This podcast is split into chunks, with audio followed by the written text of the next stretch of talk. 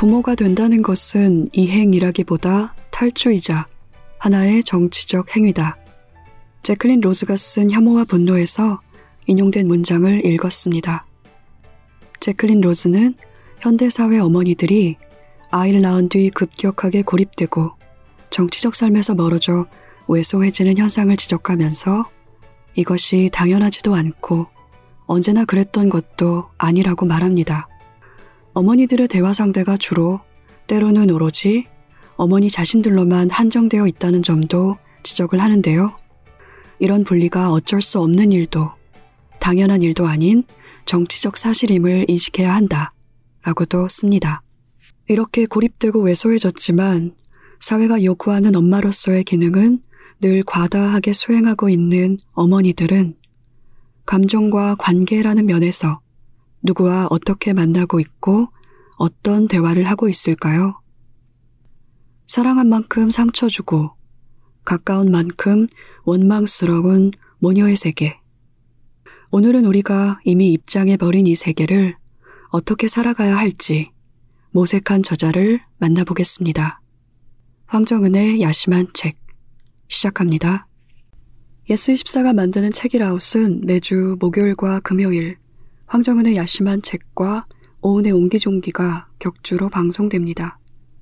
목요일에는 저자와 함께하는 인터뷰 코너, 금요일에는 세 권의 책과 만난 세 사람의 일상 이야기 삼자대책과 책임감을 갖고 어떤 책을 소개하는 어떤 책임이 격주로 방송됩니다.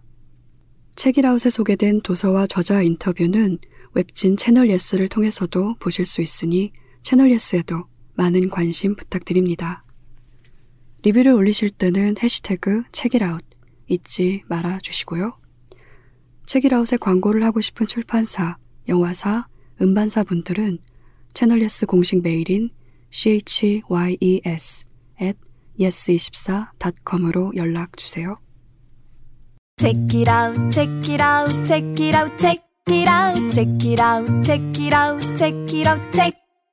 Check it out, check it out, check it out, check it out, check it out, check it out, check it out, check it out, check it out. 안녕하세요. 저희는 어거스트입니다. 어거스트는 지금을 읽고 싶은 사람들을 위해 다채로운 미디어 소식을 전합니다. 국내외 미디어 산업의 동향과 insight를 놓치고 싶지 않다면 매주 화요일과 목요일 오전마다 메일함에서 어거스트를 만나보세요. 어거스트는 스티비로 만듭니다. 좋은 뉴스레터를 더 많은 사람에게. 스티비. Check it out, check it out, check it out, check it out, check it out, check it out, check it out, check. Check it out, check it out, check it out, check it out, check it out, check it out, check it out, check it out, check it out. 오늘은 모녀 사이의 갈등과 관계 해법으로 모녀의 세계라는 책을 쓴 김지윤 작가님을 모셨습니다. 어서 오세요. 안녕하세요. 반갑습니다. 네. 반갑습니다. 청취하는 분들을 위해서 네네. 김지윤 작가님을 먼저 간략하게 소개해 볼게요. 김지윤 관계 전문가. 문예창작학과에서 소설을 전공하셨고 대학원에서는 가족 상담을 공부하셨습니다.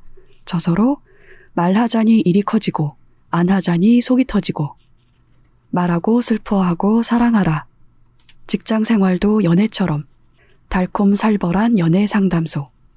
고백하기 좋은 날, 사랑하기 좋은 날 등이 있습니다. 그동안 다양한 관계에 대한 이야기를 들려주셨는데요. 이번엔 모녀 관계에 대한 이야기를 쓰셨어요. 모녀 사이에 존재하는 갈등의 스케일과 서사는 부부 사이의 그것보다도 더 길고 질기다. 라고도 쓰셨는데요. 처음 이 책 기획안 받으시고 심장이 내려앉을 뻔했다 라고도 말씀을 하셨더라고요. 이유가 궁금합니다.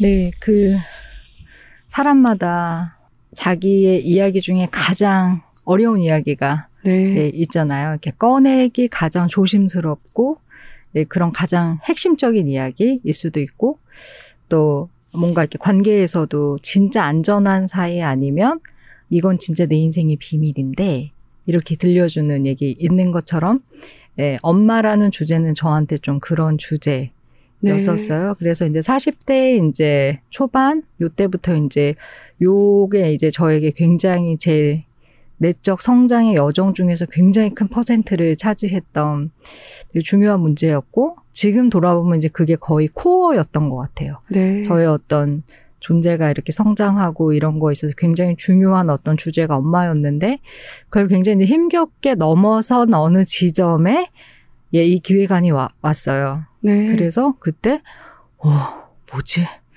운명인가? 그래서 약간 딱 그 받는 출판사에서 어, 좀 뵙고 싶다 그래서 이제 만났는데 주제가 딱 모녀로 와가지고 심장이 약간 진짜 약간 덜컹 이렇게 네. 좀 하더라고요. 그래서 약간 아 이제는 피할 수 없나? 이제 나도 한번 더 더 한 번 더 이렇게 정리할 때가 왔나? 예 그런 생각이 예 들었어요. 예. 그분은 그러면 왜 김지훈 작가님에게 모녀 관계에 대한 책을 쓰라고 제안을 하셨을까요? 아, 제가 그 전에 했던 강의 중에서 네. 모녀 관계에 대한 강의가 있었어요. 네. 그 모녀에 대한 강의가 있었는데 그게 제가 한참 이제 그 이미 돌아가신 엄마하고의 관계를 다시 돌아보면서 저의 인생을 다시 좀 돌아보게 된 그 시점에 딱 했던 강의였거든요. 음. 그래서 제가 그 강의를 했던 시점은 개인적으로 굉장히 이제 힘들었던 그 엄청난 그 폭풍이 막 시작되는 그 지점에 했었던 강의였는데, 예, 그 강의가 이제 아마 보셨던 것 같아요. 네. 네. 그렇게 되고 또 이제 다른 강의들 속에서 어 이제 힌트를 약간 이렇게 얻으신 것 갖고 그래서 이제 제안을 주셨 던 것 같더라고요. 네. 이미 김지훈 작가님한테는 중요한 주제라서 말씀을 이미 하고 계셨군요. 네, 근데 자유롭게 말하지는 못했었던 것 같아요. 네. 제가 이제 그때 했던 강의 보면은 굉장히 절제했구나. 네. 네, 그 다음에, 아, 이걸 내가 그냥 얘기하면 나 자체가 너무나 이렇게 감정이 이렇게 복받쳐 오를 네. 주제였었나 보다. 그래서 제가 사람들이 제가 했던 강의 패턴에서 굉장히 그게 어떤 패턴을 벗어난 강의였다. 라는 피드백들이 되게 많았어요. 그랬는데 이제 저는 개인적으로는 어떤 그때 굉장히 엄마라는 주제가 저에게 되게 어려운 시점 이었지만 계속 혼자서 고민을 굉장히 많이 했던 주제 중에는 하나라고 볼 수 있죠. 네. 어떤 면에서 절제를 하셨나요, 당시엔? 정리가 되지 않으니까 네. 어, 엄마는 어떤 분이었을까? 나에게 어떤 의미일까? 지금 나에게 어떤 영향을 미치고 있을까? 이미 돌아가신 지가 10년이 넘었는데, 어, 내가 여전히 영향을 받는 것이 맞는 것인가? 네. 지금 내 대인 관계나 아니면 내가 나를 바라보는 시선에 아, 이게 여전히 영향을 미치는가? 뭐 이런 거에 대해서 전혀 이렇게 잘 정리가 되어 있지 않고 굉장히 모든 게 다 그 퀘스천인 상태였기 때문에 예, 그런 상태에서 이렇게 뭔가를 말한다는 것은 어, 약간 제가 생각할 때는 대중에 대한 예의도 아니다라는 생각도 좀 들고, 음, 저 자신도 제가 감정선이 어디로 틀지, 예, 모르니까 굉장히 조심스러웠던 주제였죠. 네. 40대 초반에. 그래도 되게 말하고 싶으셨나 봐요. 그 내용을 강의로 하려면 용기가 필요했을 것 같거든요. 그죠. 근데 그때는 것처럼, 네. 뭐 이렇게 뭐 이렇게 그때가 또 가정의 달 행사 뭐 이런 거였을 거예요. 네. 그래서 그때 코드가 그런 걸로 나왔어요. 네. 그래서 아, 네, 그러셨군요. 네, 그래가지고 숙제하듯이 하셨군요. 예, 그래서 아 이거 해야 되나? 예. 네. 그래 그러면 이런 거 내가 한번 말해보고 싶은 주제이긴 했는데 아 나 너무 힘든 주제 선택했는데 음. 예 이러면서 되게 힘들게 준비했었던 기억이 예 나요. 네. 책에서 이야기를 시작하면서 나는 사람들이 일반적으로 엄마라고 부를 때 느끼는 그 감정이 무엇인지 잘 모른다라고도 쓰셨습니다. 근데 제가 사실은 이 모녀의 세계를 읽기도 전에 걱정을 되게 많이 했거든요. 아. 저도 잘 몰라서 아. 잘 몰라서 네. 김지훈 작가님이 말씀하시는 모녀 관계에 대한 어떤 갈등이나 네. 이런 것들에 제가 좀 공감을 못한 채로 대화가 진행이 될까봐 네. 걱정을 많이 했는데 네네. 네. 읽으면서 순간순간 계속 놀라는 거예요. 나 네. 이거 모르는 세계인데 왜 이렇게 잘 알지? 아. 모르는데 아는 거예요. 아. 근데 그 이유가 제가 직접 겪은 관계는 아니지만 이제 제 친구들이나 네. 동생이나 언니들을 통해서 네. 제가 이미 목격한 세계인 네. 거예요. 그래서 아는 세계인 거죠. 네. 그런데 김지훈 작가님의 책에 등장하는 여성들은 제 동생이나 친구나 언니는 아니거든요. 네. 이렇게 다양한 삶의 조건들을 가진 사람들의 삶 모습이 어떻게 이렇게 비슷할까라는 생각도 들었어요. 맞아요. 참 신기하죠. 그래서 네. 어른들이 사는 거 다 똑같다 이런 말 하셨는지 네. 모르겠는데 다들 아마 사랑받고 싶은 지점도 비슷하고, 상처 받는 지점도 비슷하고, 상처 주는 지점도 비슷하고, 사랑하고 싶고, 사랑받고 싶고, 그랬는데 못 받았고, 기대했지만 실망했고, 요런 지점들의 마음이 좀 비슷해서 그런 게 아닐까 하는 생각이 들어요. 그래서 뭐, 상황이나 어떤 사건들은 다 다르지만 결국에 관계에서 기대했지만 절망하고 가슴 아픈 음. 지점들은 되게 비슷한 거니까 네. 그게 이제 다양한 사례들로 바뀌는 것일 뿐이지 음 그래서 아마 다들 비슷하다고 느끼시지 않으실까 예, 싶어요. 네. 네. 또 다들 가장 밀착된 존재한테 느끼는 그렇죠. 감정들이라서 그렇죠. 그렇게 유사한 모습들일까라는 생각도 드네요. 그렇죠. 엄마하고 딸은 네. 어쨌든 간에 처음부터 그냥 함께잖아요. 네, 그러네요. 예, 몸 안에서 같이 이렇게 있다가 네. 분리돼서 나온 것 같으나 엄마들이 딸을 이렇게 분리된 존재로 그렇게 별로 여기지는 네. 않게 되잖아요. 그래서 이 책 나오고 나서 어떤 그 독자분이 그런 얘기를 하시더라고요. 자기가 아들이 둘인데 이번에 셋째를 가지신 거예요. 근데 병원에서 아 이번엔 딸이네요 이렇게 얘기를 하셨는데 자기도 모르게 너무 그냥 기뻤다는 거예요. 네. 근데 자기가 그리고 나서 이제 집에 어, 너무 좋아하면서 이제 집에 왔는데 내가 왜 기뻐했지? 왜? 왜 아들들하고 딸의, 딸이라고 했을 때 나는 왜 그냥 무작정 너무나 기뻐했는가에 대해서 자기가 좀 생각을 하게 되셨는데, 아, 나는 이미 대전제를 얘는 이제 나랑 음, 함께 할내 네. 편이야. 아, 네. 라고 내가 생각을 했기 때문에 너무나 그 무의식적인 그런 발상이 어 정말이에요 딸이에요 라고 어 기뻐했던 자기 자신에 대해서 나는 아직도 태어나 아직 태어나지도 않은 이 아이를 나는 어떤 존재로 규정하고 있는가 아 대해서 되게 스스로 약간 어 자, 각성해야 되겠다 네. 이런 생각을 하셨다는 거죠. 이제 그만큼 딸이라는 존재는 굉장히 엄마에게서 이렇게 거의 붙어가지고 네. 예, 이렇게 나오고 정서적으로도 대부분은 많이 이렇게 붙어 있고 예, 그런 독특한 관계인 것 같습니다. 네. 자식과의 관계를 통해서 나는 엄마와 다르다는 것을 확인하고 기뻤다. 라고 말씀을 하셨어요. 근데 이 감정은 저를 비롯해서 네. 한국 사회에서 사는 딸들이 이런 기쁨을 경험한 적이 있을 것 같습니다. 네. 이런 경험들이 많이들 있을 것 같은데 한편으로는 또 그게 왜 기쁠까라는 생각도 들거든요. 그러니까 이런 기쁨을 느끼는 순간에도 딸들은 엄마에게 사로잡혀 있는 건 아닐까. 닮아서 싫고 달라서 기쁘다는 감정은 서로 다른 감정인 것 같지만 사실은 엄마랑 굉장히 강하게 손을 잡고 있는 감정인 거잖아요. 네. 그래서 그냥 엄마와 내 삶의 비교 자체를 좀 그만할 수 있는 방법은 없을까라는 생각도 들었어요. 네. 근데 이제 이게 출발점이겠죠. 그러니까, 아, 우리는 다른 존재구나. 아, 그러니까 이제 새롭게 시작할 수 있어. 라고 생각하는 시점에는 아직 이 독립은 되지 않은 시점인 것이죠. 하지만 이제 거기서부터 시작을 해서 세월이 흐르고 한 발짝 한 발짝 한 사건 한 사건을 이렇게 겪어 나가면서 이제 비로소 심리적인 독립을 이루어가는 과정이 이제 거기서 출발점이니까 그거를 느끼는 시점에는 아마 독립된 시점은 아니고 네. 아닐 거예요. 그렇죠. 네. 그러니까 이제 그때 아 이제 독립을 하는 거구나 해야겠다. 아, 난 다르구나. 그 인식이 이제 거기서부터 시작이 되는 거니까 네. 거기서부터 이제 출발점이 된다고 생각이 되고요.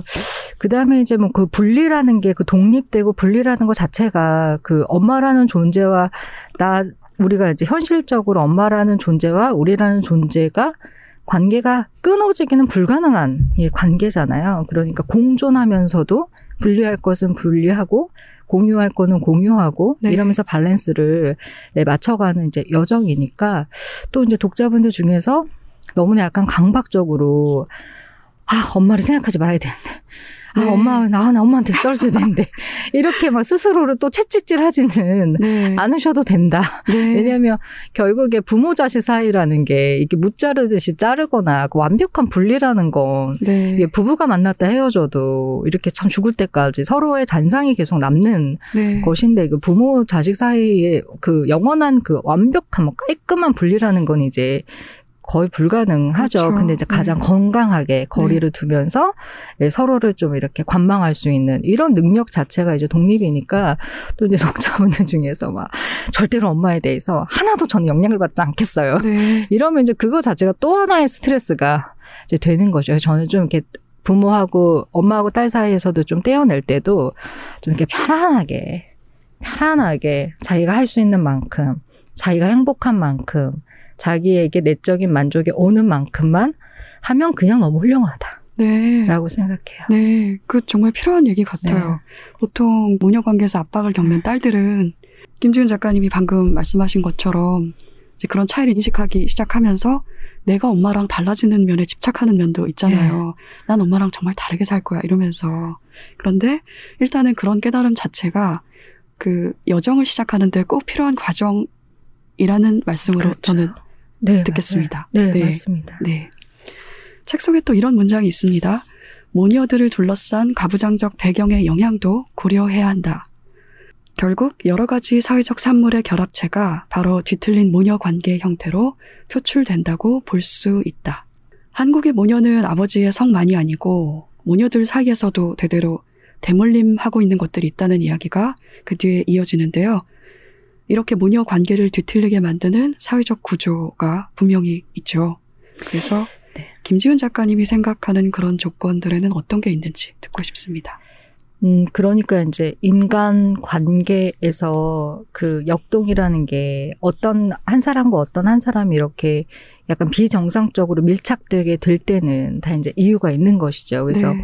물론 이 모녀의 세계 이 책은 모녀 관계만을 이제 집중적으로 봤기 때문에 그 외의 가족 관계에 대해서는 다루지 않았지만 결국에 이렇게 두 모녀가 붙을 수밖에 없었던 것은 기타 등등의 다른 관계들이 각각의 엄마와 딸에게 적정 거리를 잘 유지하거나 끌어당기는 역할을 잘 해주지 못했기 때문에 이 둘이 붙게 됐 네. 되는 어떤 심리적인 결과들이 이제 있는 거죠. 그래서 결국에 저는 이제 그 모녀의 관계에 대해서 이제 쓴다고 했을 때, 어, 사람들의 반응이 딱 두 종류였는데, 첫 번째는, 와, 진짜 나 죽을 것 같아.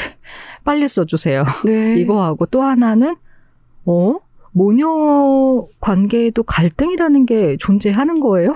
음. 아니 원래 그냥 친한 거 아니야? 네. 이런 두 반응이었는데 전 이 두 번째 반응에서 굉장히 신기했던 게 얼마나 그 약자들의 연대이면 이토록 주목받지 못했는가. 네. 왜냐하면 고부 갈등 이런 거는 그 아침 드라마에서 정말 몇십 년에 걸쳐서 계속해서 공론화가 돼 왔고 이제 우리가 주목하는 뭐 부부 관계들 이런 것들이 되게 이제 많은 사람들이 다 그렇게 교육이 생길 정도로 그 안에서의 갈등에 대한 주목을 굉장히 많이 해오는 반면 모녀 관계는 갈등이라는 것 자체가 존재하는가라는 퀘스천이 붙을 만큼 너무나 그 저기 구석에 있는 관계였다는 거죠. 그만큼 어, 아주 약자들의 연대일 수 있었던 관계가 이제 모녀 관계고, 아, 비로소 이제 목소리를 조금씩 우리가 그렇게 생각보다 편하지 않아. 네. 우리가 이렇게 편하지 않은 건 우리만의 문제는 아니거든. 이제 이런 목소리가 저는 이제야 비로소 나오는 거라고 생각해요. 만약에 우리가 각각의 관계들이 예를 들어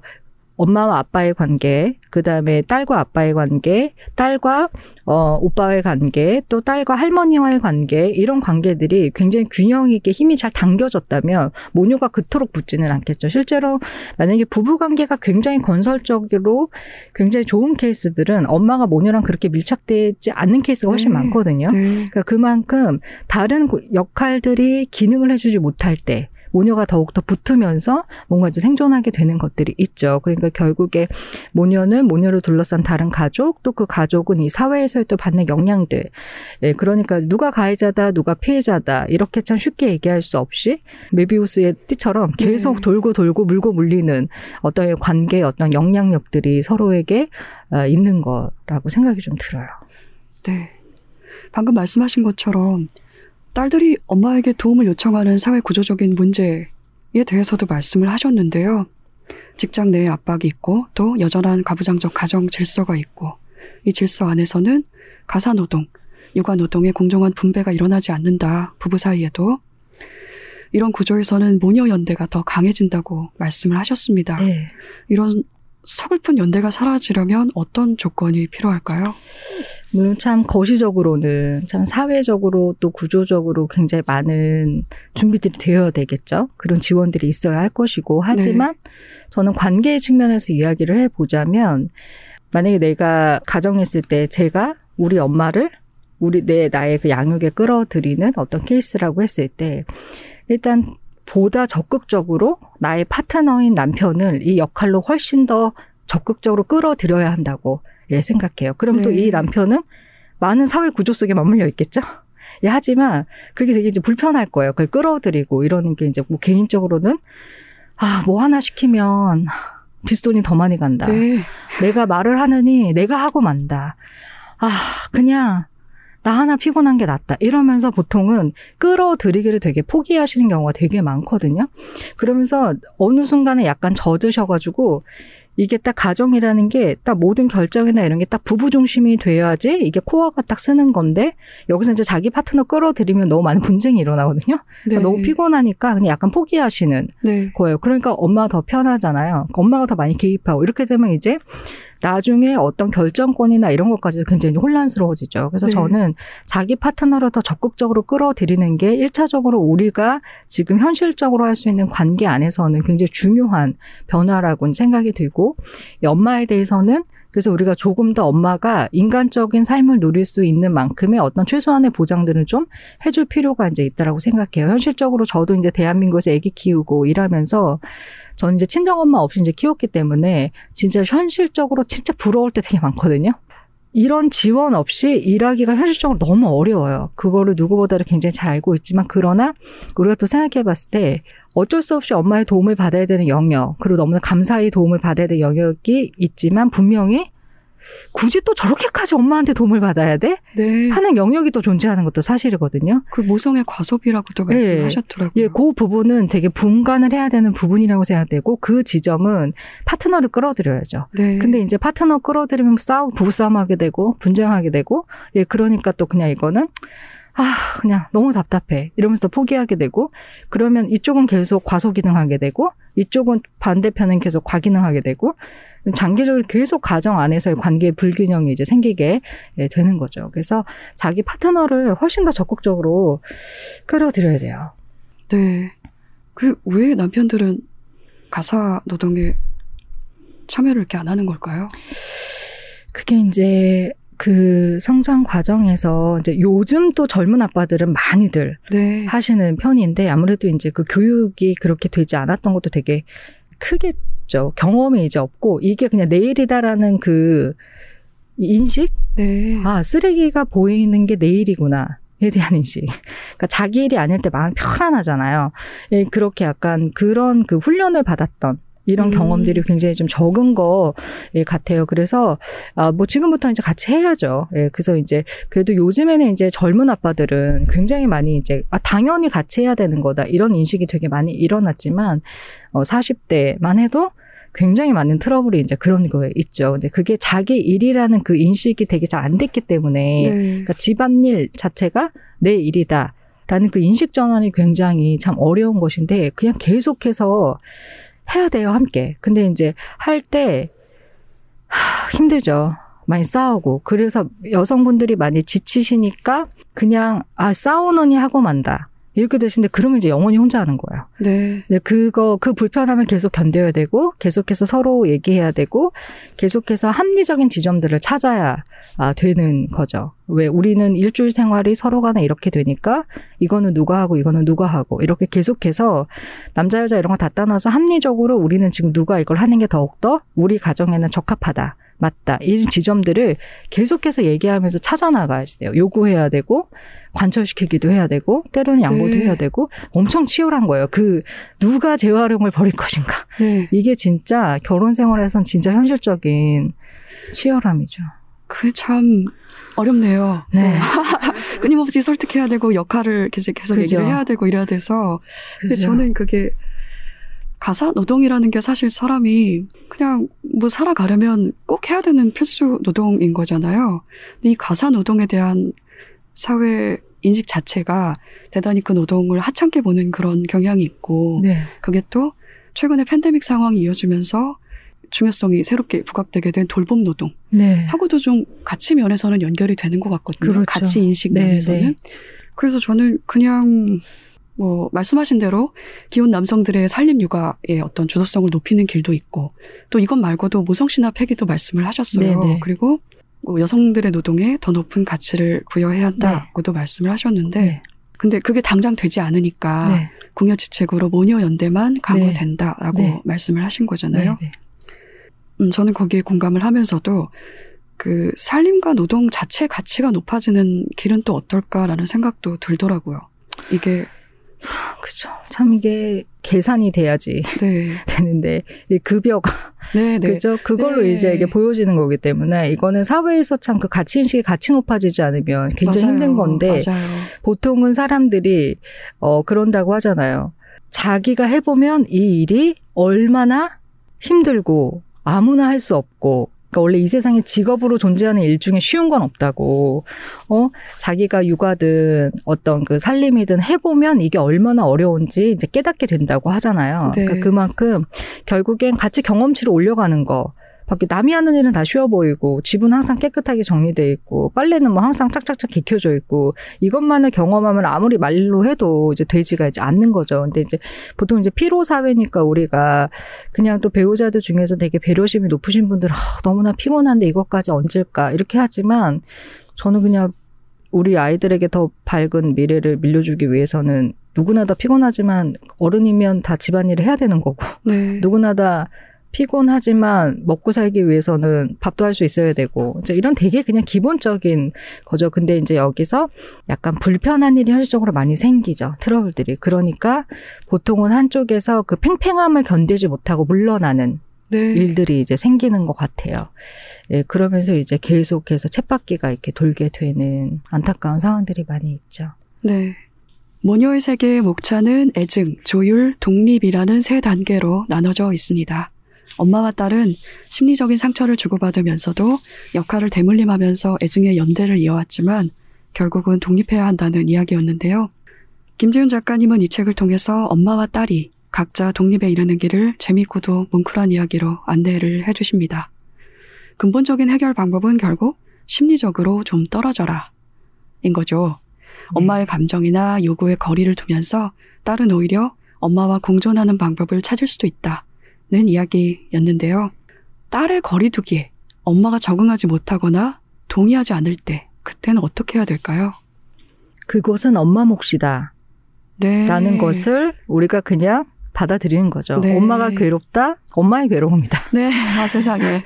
엄마가 만들어낸 관계다. 네. 엄마가 만들어낸 세계다. 그건 나의 세계가 어, 아니다. 정말 미안하지만 그건 엄마의 마음이니 그것까지 내가 어떻게 할 수는 없다. 네. 그래서 저는 보면은 그 딸들에게 이게 뭐 꼭 딸뿐만이 아니라 아들들에게도 그런 말 많이 하지만 예를 들어서 그 어린 자녀, 그 딸을 대하는 엄마들 볼때 드라마 같은 데서 보면은 되게 딸이 입는 옷 취향이 엄마 마음에 되게 안 맞을 때 있잖아요. 네. 아니면 누구를 만날 때 되게 마음에 안 들 때 엄마들이 꼭 끝에 뭐라고 신랑이 하시다가 아, 네 맘대로 해. 네. 어디 한번 네 맘대로 해봐라. 그 어릴 때부터 네. 듣는 얘기 네. 아닌가요? 네 맘대로 해봐. 이런 네. 얘기가 꼭 마지막에 딱 징처럼 박히거든요. 네. 그러면 사람이 자기 마음대로 한다는 게 결코 나쁜 일이 아니잖아요. 음. 굉장히 능동적이고 주체적이고 책임감 있는 선택을 한다가 내 마음대로 한다는 건데 우리가 어렸을 때 받는 메시지는 어디 한번 네 맘대로 해봐. 네. 굉장히 자기 마음대로 할 때 죄책감을 가질 수밖에 없는 그러네요. 메시지를 네. 어렸을 때부터 굉장히 많이 듣고 살았어요. 그러니까 이제 와서 내가 내 맘대로 좀 해보려고 하면 너무나 죄책감이 들고 엄마가 괴로우면 그것까지도 내 몫인 거, 예, 같은 거죠. 그래서 원래 엄마들이 메시지를 되게 다르게 줬어야 돼요. 음. 엄마 생각은 이래. 네가 입는 이 패션은 정말 아니야. 사람들이 보통 이런 걸 객관적으로 패션 테러리스트라고 하는데 음. 어, 엄마가 볼 땐 영 아니지만 네가 원한다면 그냥 그렇게 입어. 괜찮아. 네 마음이니까 내 의견은 여기까지야. 네가 만나는 그 남자는 내 경험상 봤을 때 요 지점이 약간 조금 엄마가 좀 그래. 약간 음. 걱정되는 부분이 있어. 근데 어떤 지점만 네가 좀 확인이 된다면 결국엔 또 네 마음이겠지. 근데 내 우려점은 이래. 그런데 결국엔 네 선택이고 그건 꼭 네가 또 책임져야 된다는 뜻이야. 여기까지 가야 되는데 엄마들이 이거를 약간 한 끗 차인데 아, 네 맘대로 해. 이러다가 네. 나중에는 너랑 똑 같은 딸을 낳아가지고 네. 키워라. 뭐 이러면서 이제 그러니까 너무나 이제 딸들이 네. 독자적으로 자기가 선택하는 것에 대해서 죄책감을 느낄 수밖에 없는 메시지들을 어렸을 때 굉장히 많이 받았죠. 네. 예, 그런 거랑 이제 일맥한다고 생각해요. 그래서 엄마 맘은 엄마 맘이고 내 마음은 내 마음이니까. 네. 인간이 자기 마음대로 한다는 것은 굉장히 인간이 그 자율성을 가진다는 굉장히 긍정적인 이야기이기 때문에 나는 내 자율성을 회복해 가는 것이고 엄마의 마음이 괴로우신 건 죄송하지만 엄마의 마음이니까. 음. 그리고 또 엄마도 성인이시니까 엄마가 감당할 수 있겠죠. 그렇다고 우리가 뭐 엄마한테 폐약을 막 행하며 그런 건 아니야. 고작 해야 엄마가 싫어하는 무언가를 내가 그냥 했을 뿐일 것인데 음. 예 그거 자체 엄마가 괴로워하는 것까지 이제 더 이상 우리의 몫은 네. 예, 아닌 거죠. 그냥 엄마 우리 이제 각자 행복한 것을 합시다. 자기 마음대로 하는 건 죄가 아니잖아요. 이렇게 그냥 얘기할 수 있어야 될 것 같아요. 네. 음. 젊은 엄마들은 그런 게 어느 정도 좀 여유가 있을 것 같은데 네. 그런 생각을 할 여유가 그런데 이제 좀 더 나이가 많으신 어머니들 네. 이미 노인이 돼버린 어머니들 네. 같은 경우는 김지훈 작가님이 말씀하신 것처럼 과기능을 여태 해온 어머니들 네, 네. 같은 경우에는 네. 딸들이 그렇게 갑작스럽게 거리를 두고자 할때 네. 좀 더 다른 의미로 충격을 세게 받으실 것 같거든요. 어, 그렇죠. 당연하죠. 네, 그럴 때는 그죠. 노년기에 접어든 네. 어머니들하고 거리를 둘 때는 이렇게 격하게 하면은 네, 네. 그래서 그걸 물어보고 이건 안 싶어서. 돼요. 네. 이, 런 어머니들한테는 격하게 하면 어머니들 진짜 쇼크 받으시고 네. 진짜 그 몸이 너무 안 좋아지시거든요. 네. 내적인 힘이 얼마나 있느냐 없느냐 이제 차이겠죠. 근데 그럴 때 보통 그냥 그 누가 그런 얘기 하시더라고요. 자기도 엄마가 이제 늙어가시니까 한 번도 이제 그런 얘기를 못했는데 자기네 그 이사하는데 인테리어를 하는데 네. 엄마가 그렇게 계속 꽃벽지를 네. 계속 고르시더라는 거예요. 그래서 네. 이제 내 나이가 내 나이가 이제 50인데 어. 아, 꽃벽지가 요즘도 나오니까 어, 아니 엄마 이건 진짜 내 취향이 아니라고 해도 엄마가 이게 질이 좋다면서 엄마 네. 70이 넘으셨는데도 계속 그거 그다음에 이제 그 목욕탕 타일도 네. 저 어디서 그 타일을 골라가지고 오셨는지 그거를 매일 와서 체크를 하시면서 음. 막 이렇게 하신다는 거예요. 그래서 생애 최초로 처음 얘기를 했다는 거죠. 엄마 음. 이건 내 집이야. 네. 엄마 이거 내 집이야. 딱 그 한마디 했는데 엄마가 엄청 우시더라는 거예요. 어, 어, 엄청 우셨는데 네. 그러면서 엄마 하고 싶은 거 없어. 나한테 기운 빼지 말고 엄마 진짜 하고 싶었던 거 없어? 이제 살면서 이제 그거 내가 도와줄게, 아, 엄마. 네. 그러니까 나한테 이렇게 기운 빼고 우리 집 벽지에 엄마 남은 인생의 기운 빼지 말고 음. 이건 내 집이니까 내가 알아서 할게. 엄마 뭐 새로 진짜 엄마 젊었을 때 하고 싶었던데 못했던 거 그런 거 없어? 내가 이제 그거 엄마 할 수 있게 도와줄게. 이제 엄마 인생을 살아. 그랬더니 정말 엄청 우시더라는 거예요. 그러더니 그때부터 그 다음 날 그날 밤에 엄청 우시더니 그 다음날 벽지 얘기 안 하시고 그 다음날 문화센터 알아보러 다니시고 음. 나도 이제 뭐 좀 할란다. 어, 근데 그때 굉장히 좀 support를 해드렸다고 하더라고요. 그러니까 굉장히 작은 차이지만 그거 자체가 엄마에게 약간 독립이 될 수 있는 거죠. 근데 이제 젊은 엄마는 딸들을 탁 밀어내면은 또탁 밀어내지면서도 또 내적 힘이 있지만 네. 노년기에 접어드신 엄마는 밀어내면 그냥 다 밀려버리셔갖고 그렇게 되는 경우가 있어요. 그럴 때는 그 엠보싱을 좀 해줘야죠. 음. 그래서 엄마 뭐 하고 싶어? 약간 음. 이제 우리 애기들한테 야 뛰지 마. 그럼 애기들은 약간 공황에 빠지죠. 뛰지 않으면 무엇을 할 수 있단 말인가. 음. 뛰지 마. 엄마가 과자 줄 테니까 일단 이거 먹고 밑에 집 뛰면 안 되니까 우리 만화 보자. 대안을 해주면서 애들한테 스톱을 시켜야 되거든요. 음. 그러니까 노년기 부모님도 마찬가지인 것 같아요. 스톱하려면 힘이 없으시기 때문에 스톱하고 대신에 그런 식으로 약간은 좀 차이가 좀 있기는 하겠죠. 너무나 노년기에 또 이렇게 탁 밀어내면은 어, 정말 저기 심신의 충격을 너무 많이 받으시죠. 근데 대한민국의 어머니들이 그렇게 쉽게 밀려나지 않으세요. 네. 현실적으로 제가 그렇게 뭐 이렇게 네. 네. 그렇게 쉽게 밀려나지 않으시고요. 네. 받아들이시지 않거든요. 네. 그래서 현실적으로 그렇게 큰 일이 나는 경우가 별로 없고요. 보통 어머니들이 야 그래서 나 내 덕분에 산주나 알아라 네. 이러면서 보통 어머니들 강하게 많이 나오시는데 그래서 보통 그 노년의 엄마와 중년의 딸이 붙어도 보통 중년의 딸이 대부분 져요. 네. 어머니 너무 강하시기 때문에 보통 딸들이 이렇게 밀리지만 그때 딱 한마디 했던 게 어머니들이 그래도 한 번은 생각을 하신다고 하더라고요. 음. 그래서 원래 노년의 어머니에게는 큰 변화를 바랄 수는 없어요. 원래 왜냐하면 많은 변화가 있을 수 없는 시기거든요. 그럴 때는 그냥 아휴 이거 하나가 엄마한테 엄청 내적인 파동일 것이다. 음. 라고 이제 딸들이 받아들여줘야 되는 것도 있어요. 어머니 갑자기 호련히 길을 떠나시거나 이럴 수 없는 거거든요. 그렇죠. 이거 불가능해요. 네. 그러니까 그냥 어머니가 아휴, 야, 내가 뭐 그랬냐? 야, 난 기억도 안 난다. 이게 결국에 마음으로 받아들였다. 음. 메시지 정도로 딸들이 들을 수 있어야지 돼요. 음. 아, 이제 와서 아주 그냥 쓸데없는 소리를 아주 그냥 고마운 거, 야, 내 무덤에 와서 울지나 마라. 막 이런 얘기 하시는 것 자체가, 네. 아, 내가 얘한테 그랬나? 이런 생각을 아. 하셨다라는 메시지라고 딸들도 들을 필요가 아, 네. 있어요. 딸이 또 애써야 되는 지점이 또 거기서 다시 발생을 네. 하네요. 네. 세상에. 네. 그래서 약간 네. 그런 현실적인 지점들이 좀 있죠. 네. 네. 서로 공존해서 잘 살기 위해서. 네. 네. 서로가 원가정을 떠나지 못한 상태인 장녀와 장남이 부부로 만났을 때의 갈등도 쓰셨어요. 타인과 상황에 대한 통제 욕구가 강한 이 둘의 만남을 요약하자면 권위와 권위, 통제와 통제의 격돌입니다. 김지훈 작가님은 이런 부부 사이의 긴장을 낮추는 방법으로 내버려 두기를 말씀하셨는데요. 예를 들자면 말이죠. 혼자 술 마실 때 안주라도 한 접시 건네주고, 홈쇼핑 볼 때 지갑과 전화기를 갖다 주고, 리모컨 건네주고, 이렇게 예를 드셨는데, 저는 이런 노력들이 내버려 두기라기보다는 한쪽이 다른 쪽에 맞춰주는 일 같다는 생각을 했거든요. 배려하려는 사람만 계속 애쓰는 결과가 나올 수도 있고, 그게 또 다른 갈등의 원인이 될 수도 있을 것 같아서, 그런 경우가 발생할 땐 어떻게 해야 할지 물어보고 싶었습니다. 네. 이건 제가 냈던 솔루션 중에 약간 섞여 있는 것 같긴 한데요. 네. 이제 내버려 두기는 그냥 이렇게 보통 이게 내버려 두기라고 하면 많은 분들이 내깔려 둔다 이런 식으로 아예 그냥 신경 쓰지 않는다. 네. out of 안중에 없다. 이렇게 오해하시는 게 있는데 내버려 두기는 다른 말로 표현하면 그냥 존중하는 거죠. 음. 그래. 그러거나 말거나 아침에 마당을 계속 쓰면 그러거나 말거나. 아, 그게 존중인가요? 예, 그, 그냥 네. 왜냐면 그 사람이 계속 하던 네. 패턴이니까 그거를. 너는 좋아서 하겠지. 이런, 이런 네. 되던 건가요? 네, 네, 그냥 이유가 있겠지. 네. 30년 동안 못 멈췄다면 이유가 있겠지. 음. 그런 존중감이 내버려 두기가 가능해지는 거죠. 안 그러면 이제 계속 서로 잔소리를 하게 되는 거고. 그래서 음. 내버려 두기는 배우자 사이에서 오해하는데 관심이 없다, 이제 포기한다라는 의미보다는 좀 더 발전된 개념인데 그냥 그 사람의 그런 행위를 그냥 어, 존중한다.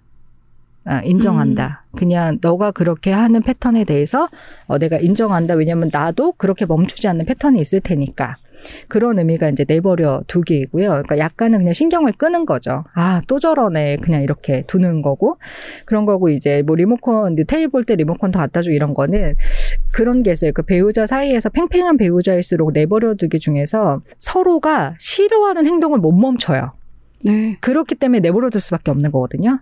내가 이 사람이 아침마다 5시에 일어나서 빗자루 소리 크게 내는 게 너무 짜증이 나지만 그걸 절대 못 멈추기 때문에 내버려 두게 되는데 우리가 서로 배우자가 싫어하는 일을 멈추기는 굉장히 어렵기 때문에 그리고 상대도 내가 싫어하는 일을 멈추기는 되게 어렵지만 이런 경우에 팽팽한 그 장녀와 장난 같은 경우에는 잘 지낼 수 있는 방법 중에 하나가 싫어하는 일을 서로 멈추지 못해도 서로가 좋아하는 일을 더 잘할 수 있도록 약간 지지해 주는 건 할 수 있는 네. 게이 방법이에요. 그래서 음. 그뭐 홈쇼핑 볼 때 리모컨 갖다 주고 뭐 스포츠 뉴스 볼 때 맥주 한 캔 따준다는 그런 의미가 싫어하는 것을 멈추기는 어렵기 때문에 네. 우리가 상대가 좋아하는 것을 좀 잘할 수 있도록 도와주는 것만으로도 관계의 균형이 굉장히 좋아지는 것들이 있거든요. 근데 우리가 보통 그래서 그런 말 있잖아요.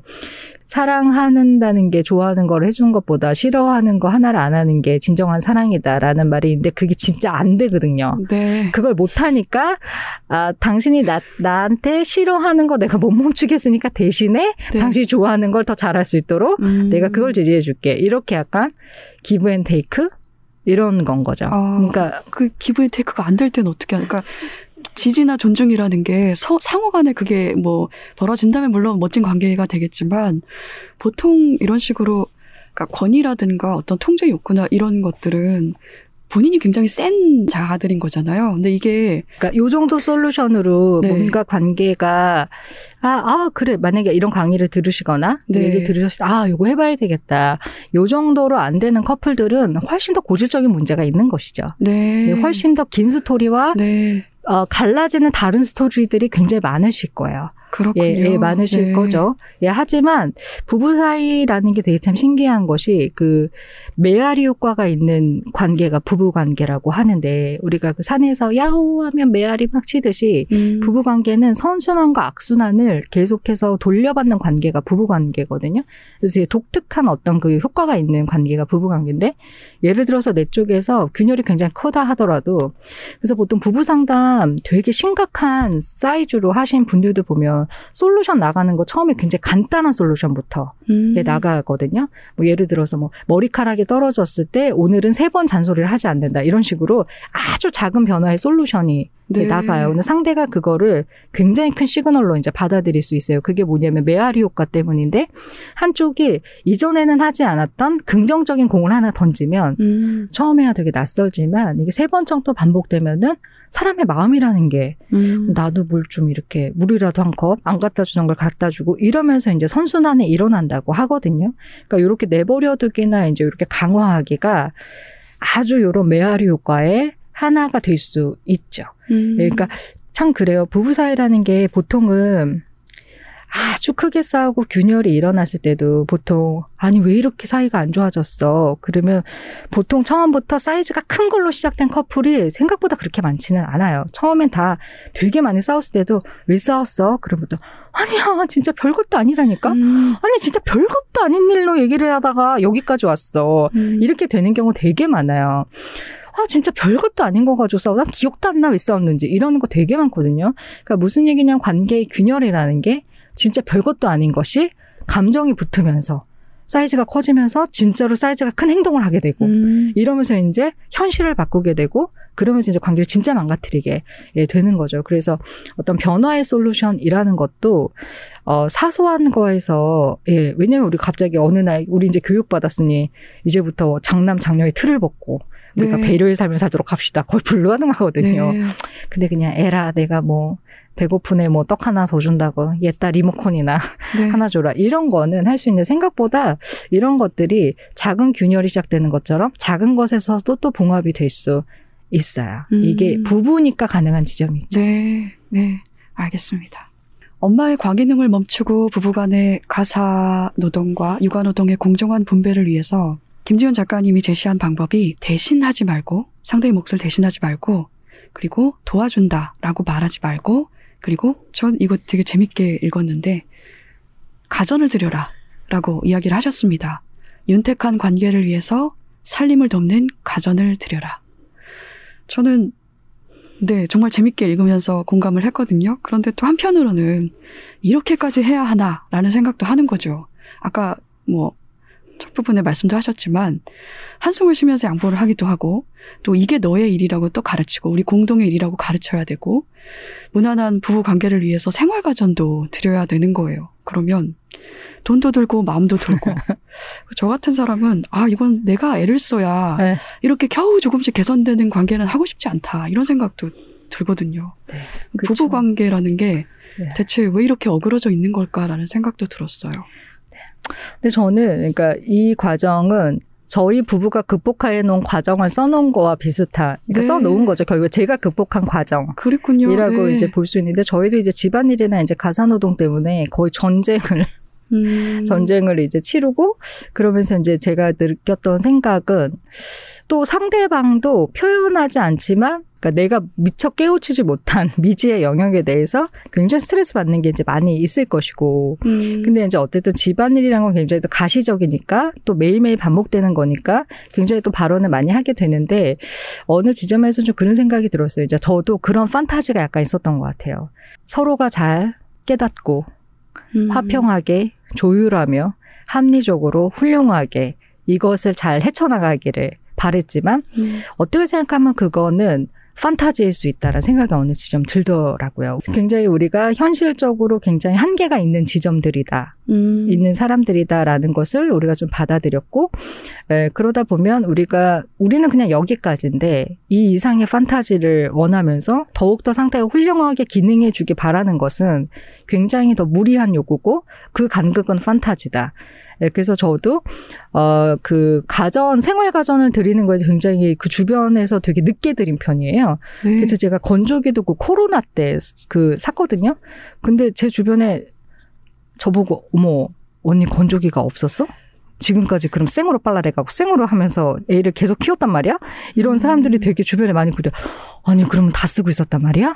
어, 그리고 막, 그러니까 생활 가전이나 이제 막 이런 것들을 제가 좀 이제 드렸을 때, 는 그런 판타지를 판타지로 인정했던 부분이 있었어요. 그러니까 우리는 굉장히 이 부분에 체력의 한계도 있고 정서적으로 계속 부딪히고 예, 관계가 악화되니까 아, 기술의 발전을 인간의 삶에 윤택하게 이용할 수 있는 부분은 어, 이용하는 것도 내가 어떤 판타지를 좀 좁혀가는 방식이다. 그러면서 저는 결혼 생활에 대해서 약간 그런 제가 가졌던 어떤 판타지가 현실적으로 약간 정리되는 부분이 이런 부분이었던 것 같아요. 음. 이것을 음. 서로가 다 그렇게 완벽하게 해줄 수 없다. 그리고 이것은 여전히 우리에게 싸움의 불씨가 될 것이다. 라는 것을 인정하고 어 그런 것들을 드리고 나서 싸움이 형식적으로 굉장히 많이 줄더라고요. 음. 예, 그래서 이제 뭐 그렇다고 막막 또 엄청나게 드린 것도 아니에요. 그냥 그 음식물 쓰레기 건조기 이거 하나도 굉장히 큰 평화를 가져왔고 서로의 그 신경전 누가 먼저 이것을 치울 것인가. 네. 뭐 이런 거에 대한 신경전, 미묘한 그 드라마를 보면서도 계속 서로 네. 이렇게 안 나가네. 세상에. 안 네. 나갈 건가 봐. 안 나갈 건가 봐. 네, 이런, 이런 것들 이제 부부들 많이 있잖아요. 아, 맞소서. 아, 내가 지난번에 내가 벌었던 것 같은데? 아, 기억을 잘 못하나? 막 이런, 네. 이런 거 미묘한 것들? 세상에. 아, 설거지, 아, 설거지. 아, 이걸 보고 해야 되나, 안 해야 되나, 뭐 이런 거. 그 다음에, 아, 빨래, 막 이런, 이런 그 사소한 것들에서 그 묘한 신경전이 되게 많이 줄었어요. 네, 그러다 보니까 아, 이것은 현실적으로 또 현대 사회는 굉장히 좀 바깥에서 되게 힘들잖아요. 그 바깥에서 힘들고 안에서도 또 그 가정에서도 이제 아기들 이렇게 돌보고 픽업하고 왔다 갔다 하는 게 진짜 보통 일이 아니기 때문에 피차간에 그렇죠. 네. 너무나 그 피로가 높아요. 집 안이든 밖이든 그렇기 때문에 음. 그냥 정서의 여유를 줄 수 있는 게 너무 중요하다고 생각했어요. 그래서 피로한 사회를 살고 있고 피곤한 사회를 살고 있는 우리가 현실적으로 각각의 약함을 인정하고 우리는 이 이상 성장하기 지금 어려움을 음. 인정하고 그 간극은 우리가 기술을 기술로 메우자. 기술로 메우자. 네. 그래서 우리의 정서와 평화를 지키고 체력을 지키자. 음. 이게 이제 저희가 선택했던 어떤 그 저희 부부의 어떤 나름의 합리적인 선택이었던 것 같고 저희 같은 경우에는 아, 돈이 이렇게 나가고 이거를 모으면 우리가 뭐 무엇을 할 수 있고 뭐, 뭐 무엇을 할 수 있고 이런 거에서 포기한 대신에 저희 같은 경우에는 훨씬 체력과 정서적인 여유가 생겼다. 네. 그럼 그만한 가치가 있었다. 음. 라고 생각해요. 그래서 아, 그동안 왜 이렇게 내가 고집 피우고 저는 이렇게 뭐 하나 받아들이는데 되게 오래 걸리거든요. 네, 그래서 아, 내가 왜 이렇게 고집 피우고 이거를 안 했을까? 왜 그렇게 판타지적으로 남편이 변하기를 또 내가 또 변하기를 우린 그렇게 쉽게 변할 수 없는 사람들인데 그것에 그렇게 기대하면 서로를 괴롭혔나? 예, 그런 생각이 들더라고요. 그래서 괴롭히느니 가전을 드리고 우리의 음. 어떤 현실을 인정하는 것이 낫다. 예, 그런 생각이 들더라고요. 제일 도움이 됐던 가전이 무엇이었나요? 저는 식기세척기와 건조기입니다. 네, 세상에. 예. 제 동생하고 똑같은 말씀을 예. 하시네요. 네. 예, 식기세척기와 건조기가 아주 저는 정말 너무 좋아고, 음. 그 다음에 정말 그 로봇 청소기는 좀 더 기술의 발전이 이루어지기를 정말 간절히 바라고요. 네. 예, 좀 아쉬웠고, 고, 그게 가장 아쉬웠고, 아, 건조기와 식기세척기. 음. 예, 너무 참 훌륭한 생활 가전이죠. 네.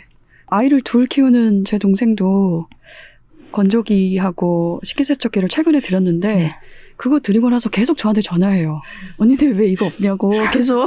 네. 가끔 조카들 데리고 집에 네. 오는데 언니네 건조기 없어서 자기 너무 스트레스 받는데요. 열심히 저한테도 막 영업을 하더라고요. 정말 좋았나 봐요. 아, 저도 진짜 뭐 받아들이는데 되게 오래 걸려가지고 네. 제 주변에서 진짜 건조기 안 쓰는 친구들이 별로 없었다는 걸 제가 나중에 알았는데 음. 너무 그 편하더라고요. 특히 또 저희 집은 애가 옷을 하루에 막. 네, 애들이 그렇죠. 계속 네. 벗어요. 일단 입으면 벗고 입으면 벗으니까 네. 너무 좋았어요. 저는 일단 또 코로나 이렇게 집에 있는 시간이 많을 때 항상 널려 있는 빨래와 함께 하지 않아도 된다는 음. 지점은 되게 좋더라고요. 네. 네. 사람들은 모든 처음에는 너그러운 태도를 보이지만 엄마가 처음인 것엔 예외라고 하셨습니다.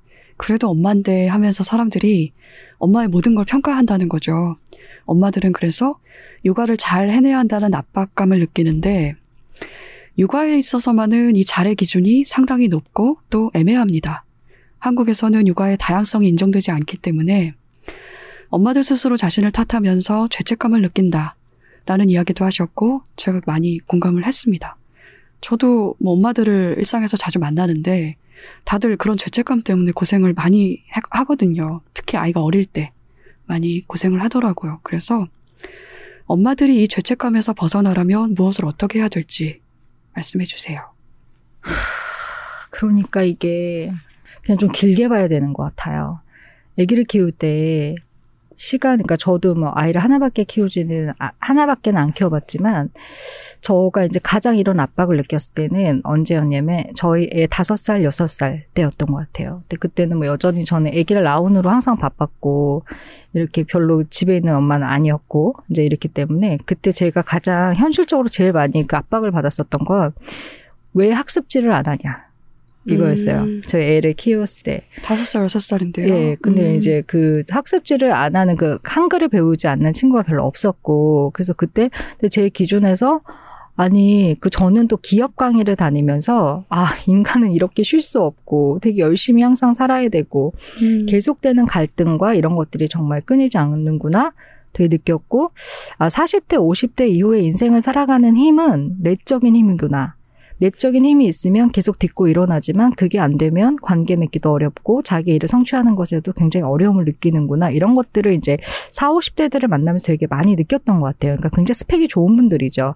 근데 굉장히 사회적으로 스펙이 좋은 사람들이 겪게 되는 마음의 갈등 이런 것들이 현장에서 되게 많이 느끼면서 제가 제 아이를 키울 때는 단기간에 스펙이 좋은 사람도 나쁘진 않겠지만 얘가 40대, 50대에 약간 행복할 수 있는 사람 으로 키우려면 지금 무엇이 중요한가 이런 생각들을 되게 많이 하게 됐어요.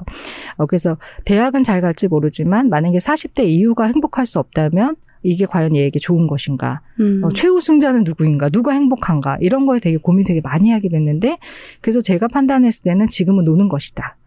무조건 노는 것이다. 음. 아기는 노는 것이다. 네, 지금 무언가를 배우면 고통스럽다. 예, 놀아야 된다. 이게 어쨌든 저의 개인적 기준이었어요.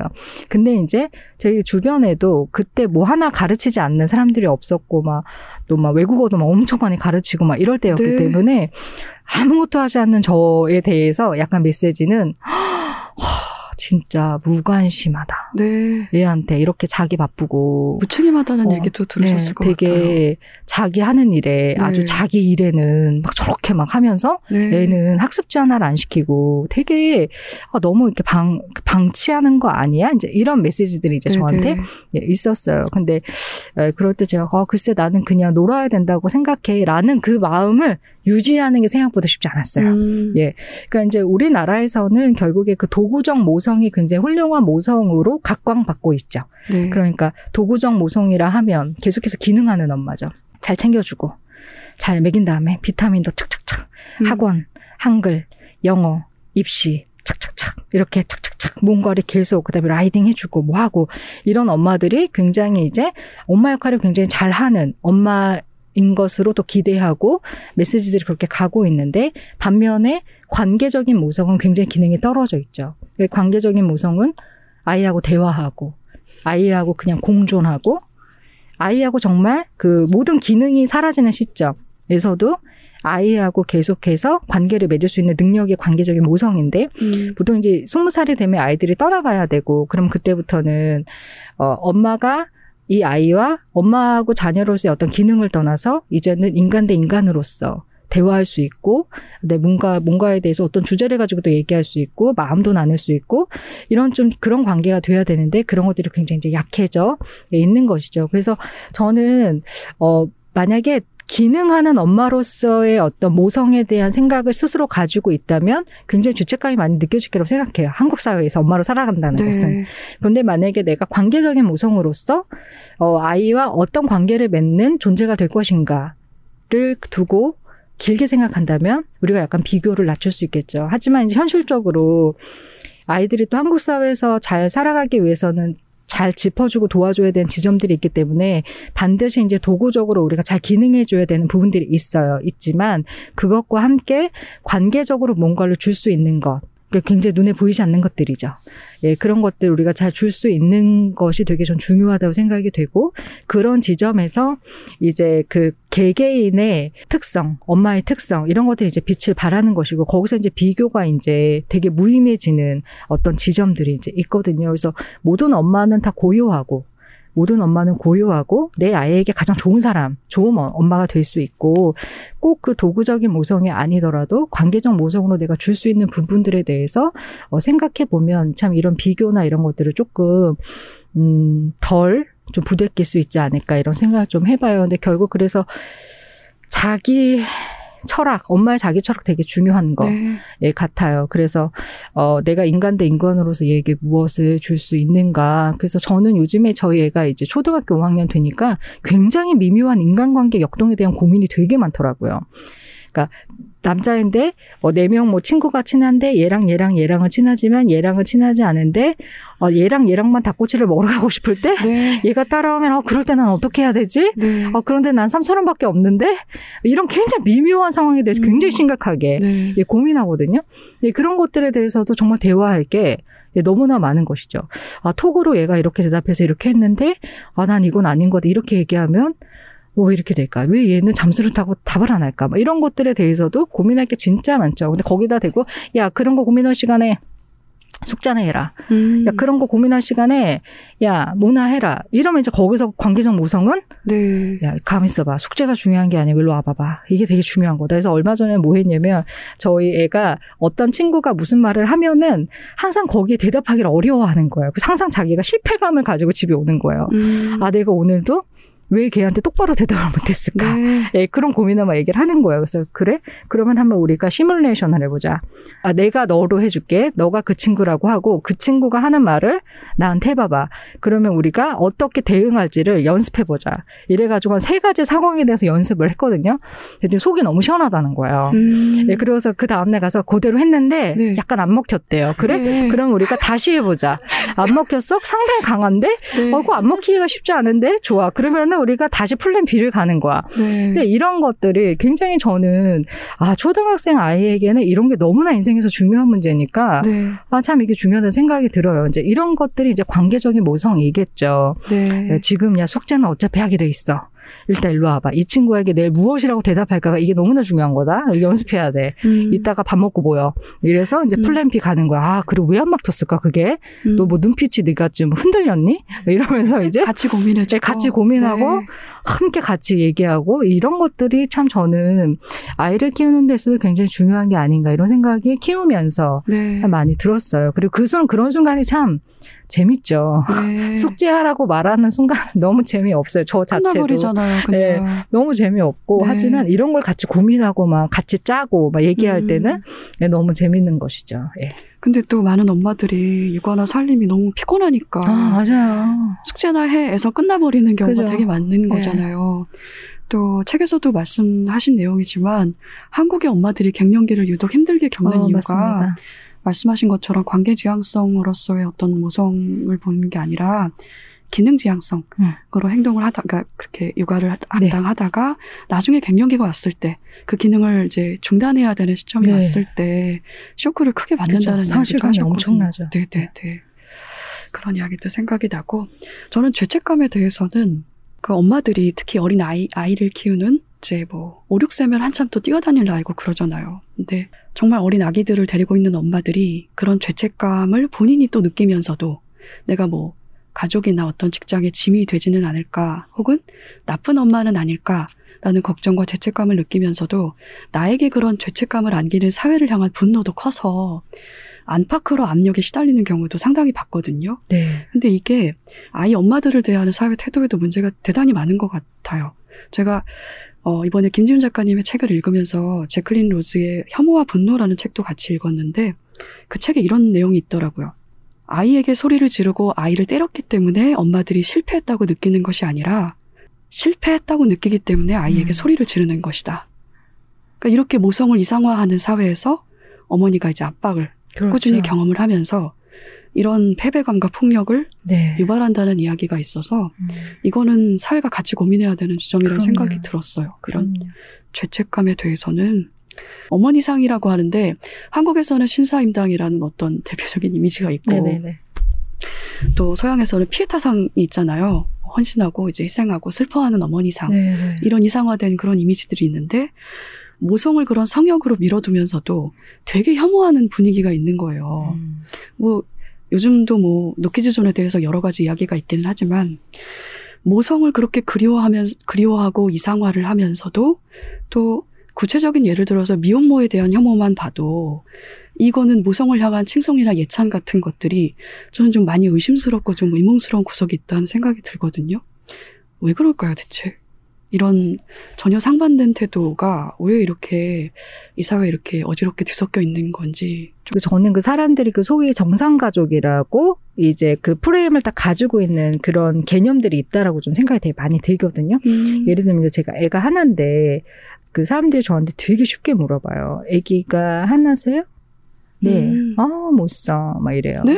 네 일단 못 쓰. 일단 진짜 많이 들어요. 어, 제가 못 쓰겠는데? 뭐지? 네, 그런 말, 어, 그런 말 진짜 많이 들어요. 진짜, 네. 네. 저, 세상에. 너무 많이 들어요. 그래서 저, 저 사람들의 질문을 통해서 되게 많은 것들을 생각하게 되는데, 어, 애기 하나세요? 네, 어, 못 써. 어, 세상에. 제가, 어, 뭐, 쓰임새 알려 주시면 맞게 잘 키워 보겠습니다. 이렇게 얘기를 해도 세상에. 계속 일단 못 쓴다 그러시고, 저 이런 얘기는 정말 너무 많이 들어요. 정말 네. 너무 많이 듣는 말이고, 그 다음에 또 제가 들었던 말 중에, 신기했던 말은 저희가 이제 그 강사니까 조창 강의 같은 거를 갈 때가 많아요. 조찬이요? 조찬. 그러니까 아침 7시. 아, 네네. 이른 아침에 네. 강의를 들으시는 세상에, 이제 네. 경제인들이 되게 많으시거든요. 어떤 분들, 경제인들이요? 예, 그러니까 뭐 CEO들이나 이런 모임들은 아침 7시 호텔 조찬 강의가 굉장히 네, 많아요. 세상에. 그러면 네. 이제 제가 이제 거기를 가는데 그러면 이제 보통 이제 5시에 이르러 갖고 이제 6시 반 정도에 스탠바이를 이제 하거든요. 네. 근데 그때 또 제가 굉장히 많이 받았던 질문은 이거예요. 아우, 간사님, 애는 어떻게 하고 오셨어요? 아, 네. 이렇게 다니시면 세상에. 아기가 되게 힘들겠네요. 이런 말 되게 많이 하셨어요. 제가 클리셰인 질문이죠. 제, 가 네. 속으로 아니 부르셨잖아요. 네. 아니 지금 제가 이 아침에 부르셔갖고 제가 나왔는데 부르셔서 나왔는데 이렇게 나오면 애는 어떡하냐고 저에게 물으시면 저는 뭐라고 대답을 네. 해야 되는가. 근데 그런 질문이 정말 많았어요. 음. 진짜 많았고, 그 제가 대표적으로 이렇게 다니면서 가장 많이 받았던 그 질문은 애는 어떻게 하고 다니세요? 아기가 정말 힘들겠네요. 애기가 엄마 보고 싶겠다. 이거 남자 음. 강사들한테 아마 그렇게 물어보지 않으실 거거든요. 네. 남자 강사가 아침 7시에 나오면은 아주 능력 있게 일한다고 하시지 아우 애는 어떡하고 나오, 나오세요? 애가 아빠 보고 싶어서 저뭐 힘들어하겠네라는 말을 안 하실 거란 말이죠. 네, 그럴 때 제가 느꼈던 건 아 사람들은 그 사람들의 질문을 추적해 보면 항상 머릿속에 정상 가정이란 어떤 프레임이 있죠. 엄마, 아빠, 아들, 딸인데 아들이 또 위면은 아쉬워들 하세요. 아, 음. 그 누나였으면 더 잘 챙겨줬을 텐데. 이런, 아, 네. 또이 모녀의 연대를 보여주는 그런 말이 하나 이제 또 항상 있어요. 그리고, 에, 그 안에 이제 엄마의 역할이 딱 있죠. 그러니까 거기에서 벗어나면 일단 못 견디신다. 는 느낌 되게 많이 받아요. 예를 들면, 어, 미혼모, 미혼부, 다 마찬가지죠. 음. 거기 프레임 벗어나죠. 다문화 가정, 음. 거기 프레임 벗어나죠. 예, 그 다음에 조손 가정, 프레임 벗어나죠. 동거 가족, 프레임 벗어나죠. 일단 딱 이 프레임 벗어나면 일단 다 못 견디시는 것 같다고 느꼈어요. 그리고 일단 다 문제가 있다. 라는 가정에서 출발하시고, 음. 어쩌다 그렇게 됐대. 뭐 어쩌다 그렇게 돼요. 인생이 다 다양한 것이지. 근데 그런 얘기들 되게 많이 들었기 때문에, 아, 이거가 이렇게 정형화된 것을 우리가 다 이렇게 비슷한 아파트에 사는 것처럼 이렇게 딱 정형화된 것에서 벗어나면 우리가 스무 살 대학 가고 언제 또 중학교 가고 고등학교 가고 그래서 검정고시만 한다 그래도 왜? 이런 말 하잖아요. 검정고시 할까? 어, 그래, 그것도 방법이지. 라고 딱 한 큐에 나오는 경우는 별로 없이, 왜? 학교 생활에 적응을 못했어? 음. 그냥 개인의 어떤 플랜으로 인해서, 아, 나는 그냥 다른 방식으로, 어, 뭐, 공부를 할 거야. 이렇게 할 수 있는데, 그거 다른 방식 간다 그러면 어 왜? 보통 왜 무슨 일이 있었어? 뭐 학교 생활 적응을 못해? 이런 얘기부터 이제 나오게 되잖아요. 그러니까 뭔가 딱 정형화된 거에서 조금만 벗어나면은 일단 문제가 있다. 라고 생각하는 어떤 특성이 좀 우리에게 있는 것 같아요. 그것도 다 모성에 이제 들어, 그것도 다 그 안에 좀 들어가 있는 것 같다는 생각이 좀 많이 들어요. 그래서 저는 제가 이제 워킹맘들 이제 같이 강의하고 이럴 때 꼭 드리는 말씀 중에 하나가 이거예요. 그러니까 저도 이제 그런 말을 많이 내뱉었었는데 저희 애 우리 특히 애기 어렸을 때 막 수족구 걸리고 이랬을 때 이제 방법이 없이 너무 아픈데 일하러 나와야 될 때 제가 어느 날 혼자 이런 말을 하는 거예요. 하, 내가 무슨 불기 영화를 누리려고 애를 이렇게 두고 나오나. 근데 제가 그런 말을 저도 했었는데 어느 날, 아, 이 말이 얼마나 잘못된 말인가, 라는 음. 생각을 스스로 되게 하게 됐어요. 아, 우리가 일을 하는 건 부귀영화를 누리려고 일하는 게 아니고 그냥 인간이 노동을 하는 건 되게 당연한 거고 어른이 돼서 결혼을 했고 어, 누군가 책임을 져야 하고 경제 활동을 해야 되면 누군가 일해야 되는 건 당연한 거고 그게 여자든 남자든 상관없는 거고 오히려 이 사회에서 일하는 여성의 숫자가 적은 게 되게 이상한 것이지 우리가 나와서 일하는 게 부귀영화를 누리려고 일하는 게 아니고 그냥 일하는 게 당연한 거니까 노동은 그냥 자연스러운 거고 같이 있는 거니까 어, 하는 것이다. 그렇게 생각을 하면서 저 스스로 그 다음부터는 절대로 그런 말을 하지 않아야 되겠다. 또 생각했고, 또 이제 이제 막 갓 워킹맘 시작하신 분들에게도 제가 강의 가면은 그런 말 진짜 한 번씩 하시거든요. 아, 제가 정말 무슨 부귀영화를 빌려고 이렇게 음. 한지 모르겠어요. 예, 근데 그런 말들은 이제 우리가 스스로에게도 하지 않아야 되고 그 다음에 되게 당당해질 필요가 아, 있는 것 같아요. 그런 메시지를 받았을 때 사회에 다시 그런 메시지를 돌려주기도 예, 해야 하는 것. 음. 라는 생각이 좀 저는 스스로 그냥 아기를 키우고 우리 나라에서 일하면서 사람들의 그 아기는 어떻게 하고 나오셨어요?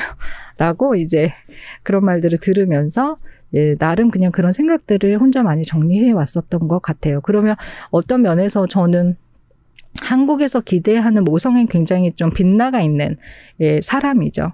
예, 굉장히 이제 예, 일만 열심히 하는 네. 예, 바깥 일에 치중되어 있는 이제 그런 엄마일 텐데 네. 하지만 저희 아이에게 제가 어떤 엄마인가가 훨씬 더 중요한 예, 의미인 것 같다는 생각이 들고 스스로 저는 어, 저 스스로 그런 모성 신화를 벗어내면서 벗어내면서 어, 두 가지 유익한 점이 있었는데 저희 엄마에 대한 원망이 되게 많이 사라졌다는 거. 네. 그러니까 저 또한 그런 모성 신화를 벗기 위해서 노력하면서 굉장히 이중적으로 저희 엄마에게 서운한 부분은 내가 기대한 모성 신화에서 엄마가 비껴가 있을 때 엄마에 대한 실망한 지점이 있었던 거예요. 네네. 네. 스스로 그거를 되게 깨달았을 때, 어, 많이 반성하게 되더라고요. 아, 이 이중성. 나는 여기서 이 모성 신화는 굉장히 부당하다고 이야기하면서 어떻게 생각하면 우리 엄마 정말 신여성처럼 음. 그렇게 살았는데 그런 엄마에 대해서는 왜 당신은 나에게 엄마답지 못했나요? 라고 내가 엄마를 굉장히 비난하는 부분이 있었지 않았나. 그러면서 되게 엄마를 보는 시선이 제가 되게 좀 편안해진 부분이 있고요. 음. 그 다음에 저 자체도 아이를 대할 때 자유로워진 부분이 있어요. 왜냐면 죄책감이 없어지면 자유롭잖아요. 자연스러워지고 저 스스로 그런 모성 신화를 벗어갈 때 어, 제 행동의 폭이나 생각의 폭이 굉장히 좀 자유로워졌고 아이에게도 좀 더 재밌는 엄마가 돼줄 수 있었던 것 같아요. 제 생각에. 네, 네. 상투성이라는 게 되게 큰 어, 문제인 것 같아요. 각각 가지고 있는 그런 상투성들, 그러니까 별 생각 없이 하는 그런 말들 있잖아요. 네. 근데 그게 사실은 정말 별 생각 없이 하는 말들이 아니라 김지훈 작가님이 말씀하신 것처럼 큰 틀에서 프레임의 영향을 받아서 하는 말들인 거잖아요. 사회 활동을 하는 엄마들에게 자기도 모르게 아이는 하고 네. 묻는 경우가 네. 사실은 10, 10여 년 전에 저도 그런 질문을 한 적이 있거든요. 아이를 둔 엄마를 바깥에서 만났을 때 그런 질문을 한 적이 있었는데 동생이 아이를 낳고 나서 그게 얼마나 몹쓸 짓이었는지를 깨달았어요. 그래서 안, 그러니까 의식적으로 이제 그런 생각을 안 하게 되면서 지금은 그런 생각을 안 하지만 그런 상투성이 참 문제가 많다는 생각을 하게 됩니다. 이제 마지막 질문입니다. 네. 작가님의 경우에는 어머님이 돌아가시고 10여 년이 지난 후에 엄마와 나의 관계에 대해서 깊이 생각하게 되셨는데요. 만약에 어머님이 살아계실 때 지금 아는 걸 그때 이미 알고 있었더라면 엄마와의 관계가 달라지게 만들기 위해서 무엇부터 하셨을 것 같나요? 음, 저는 그냥 지금도 엄마한테 인간적으로 궁금한 것들이 좀 많이 있어요.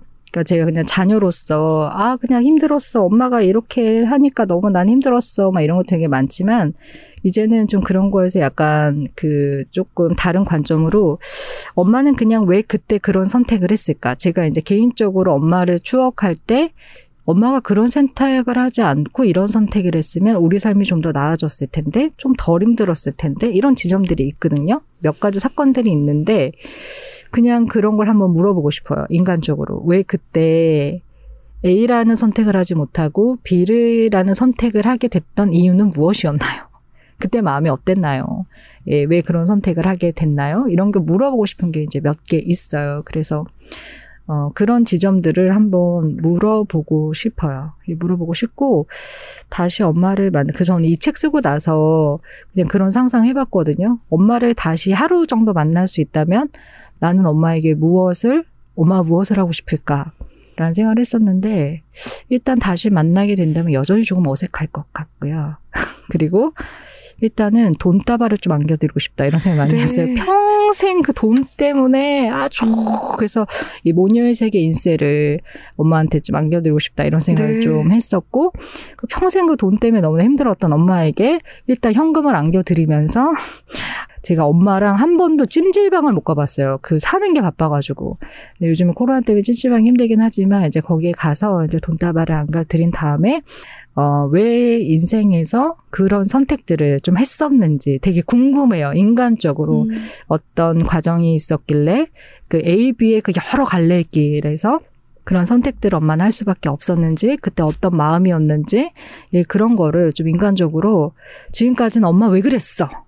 이렇게밖에 안 되거든. 음. 아, 도대체 왜 그러는 거야? 왜 그랬어? 왜 그렇게 바보 같아? 이런 말을 되게 마음으로 많이 했던 것 같은데 지금은 왜 그랬어? 보다 그때 어떻게 그런 선택을 하게 됐었는지, 나름의 이유는 무엇이었는지, 예, 그런 것에 대해서 설명을 한번 찬찬히 엄마의 마음을 한번 들어보고 싶다. 이런 생각을 혼자서 상상해 본 적은 예, 있어요. 예. 초반에 제가 작가님 소개해 드릴 때 관계 전문가라고 소개를 했는데요. 작가님은 어떤 관계를 가장 좋아하시나요? 저요? 네. 편안한 관계요. 편안한 관계요? 네. 어떤 관계가 편안한 관계일까요? 아니, 그냥 이런 거 있잖아요. 같이 있는데 굳이 무언가를 말하려고 애쓰지 않아도 네. 그 침묵이 편안한 관계. 네네네. 네, 네. 예, 그냥 네. 침묵이 편안한 관계. 그러다 갑자기 뭘 제안했을 때 부담스럽지 않은 관계 있죠. 음. 가만히 있다. 야, 우리 떡볶이 먹을까? 이랬는데 상대방이 싫어? 그럼 그래. 이럴 이런데 음. 괜찮은 관계. 네. 아 저는 이게 가장 익설런트한 관계가 아닐까 싶어요. 예. 네, 음. 그래서 그런 편안한 관계. 참 좋은 관계 같습니다. 살면서 이런 관계 한두 명만 있어도 네. 인생은 정말 축복받은 거라고 생각해요. 네. 동감입니다. 네. 사랑한 만큼 상처 주고 가까운 만큼 원망스러운 모녀의 세계 부제인데요. 오늘 이렇게 모녀의 세계에 푹 빠져서 김지윤 작가님의 이야기를 듣고 대화를 나눴습니다. 오늘 나와주셔서 고맙습니다. 네, 감사합니다. 감사합니다. Check it out, check it out, check it out, check it out, check it out, check it out, check it out, check. Check it out, check it out, check it out, check it out, check it out, check it out, check it out, check it out, check it out. 인간이란 원래 완전한 통합이 불가능한 존재일 뿐더러 굳이 통합이라는 것을 하지 않아도 문제가 되지 않는다. 여전히 엄마는 내게 조각난 존재들의 집합이라 하더라도 그 여러 조각들은 어쩌면 그녀가 힘든 시간을 살아내기 위해 썼던 여러 종류의 가면이었음을 내가 그걸 통합해내지 못했다 해도 이제 나의 존재는 안전하다. 엄마를 통합하지 못한다는 것과 내 존재의 안정감은 더 이상 상관관계가 없다. 김지훈 작가님의 모녀의 세계에서 읽었습니다. 저는 이 책 속에서 우리 사회가 엄마인 존재를 일단은 엄마로 해석하고 더 나중에야 여성으로 그리고 마지막에야 사람으로 해석한다는 이야기를 읽고 너무나 마음이 아팠습니다. 모녀의 세계. 책을 펼치기 전부터 각오가 필요했던 이 책을 읽는 동안에 같이 읽고 싶은 사람이 여러 떠올랐는데요. 이제부터 이 책을 읽을 분들은 어떠실지 궁금하기도 합니다. 황정은의 야심한 책이었습니다. 또 봬요. Check it out, check it out, check it out, check it out, check it out, check it out, check it out, check. Check it out, check it out, check it out, check it out, check it out, check it out, check it out, check it out, check it out.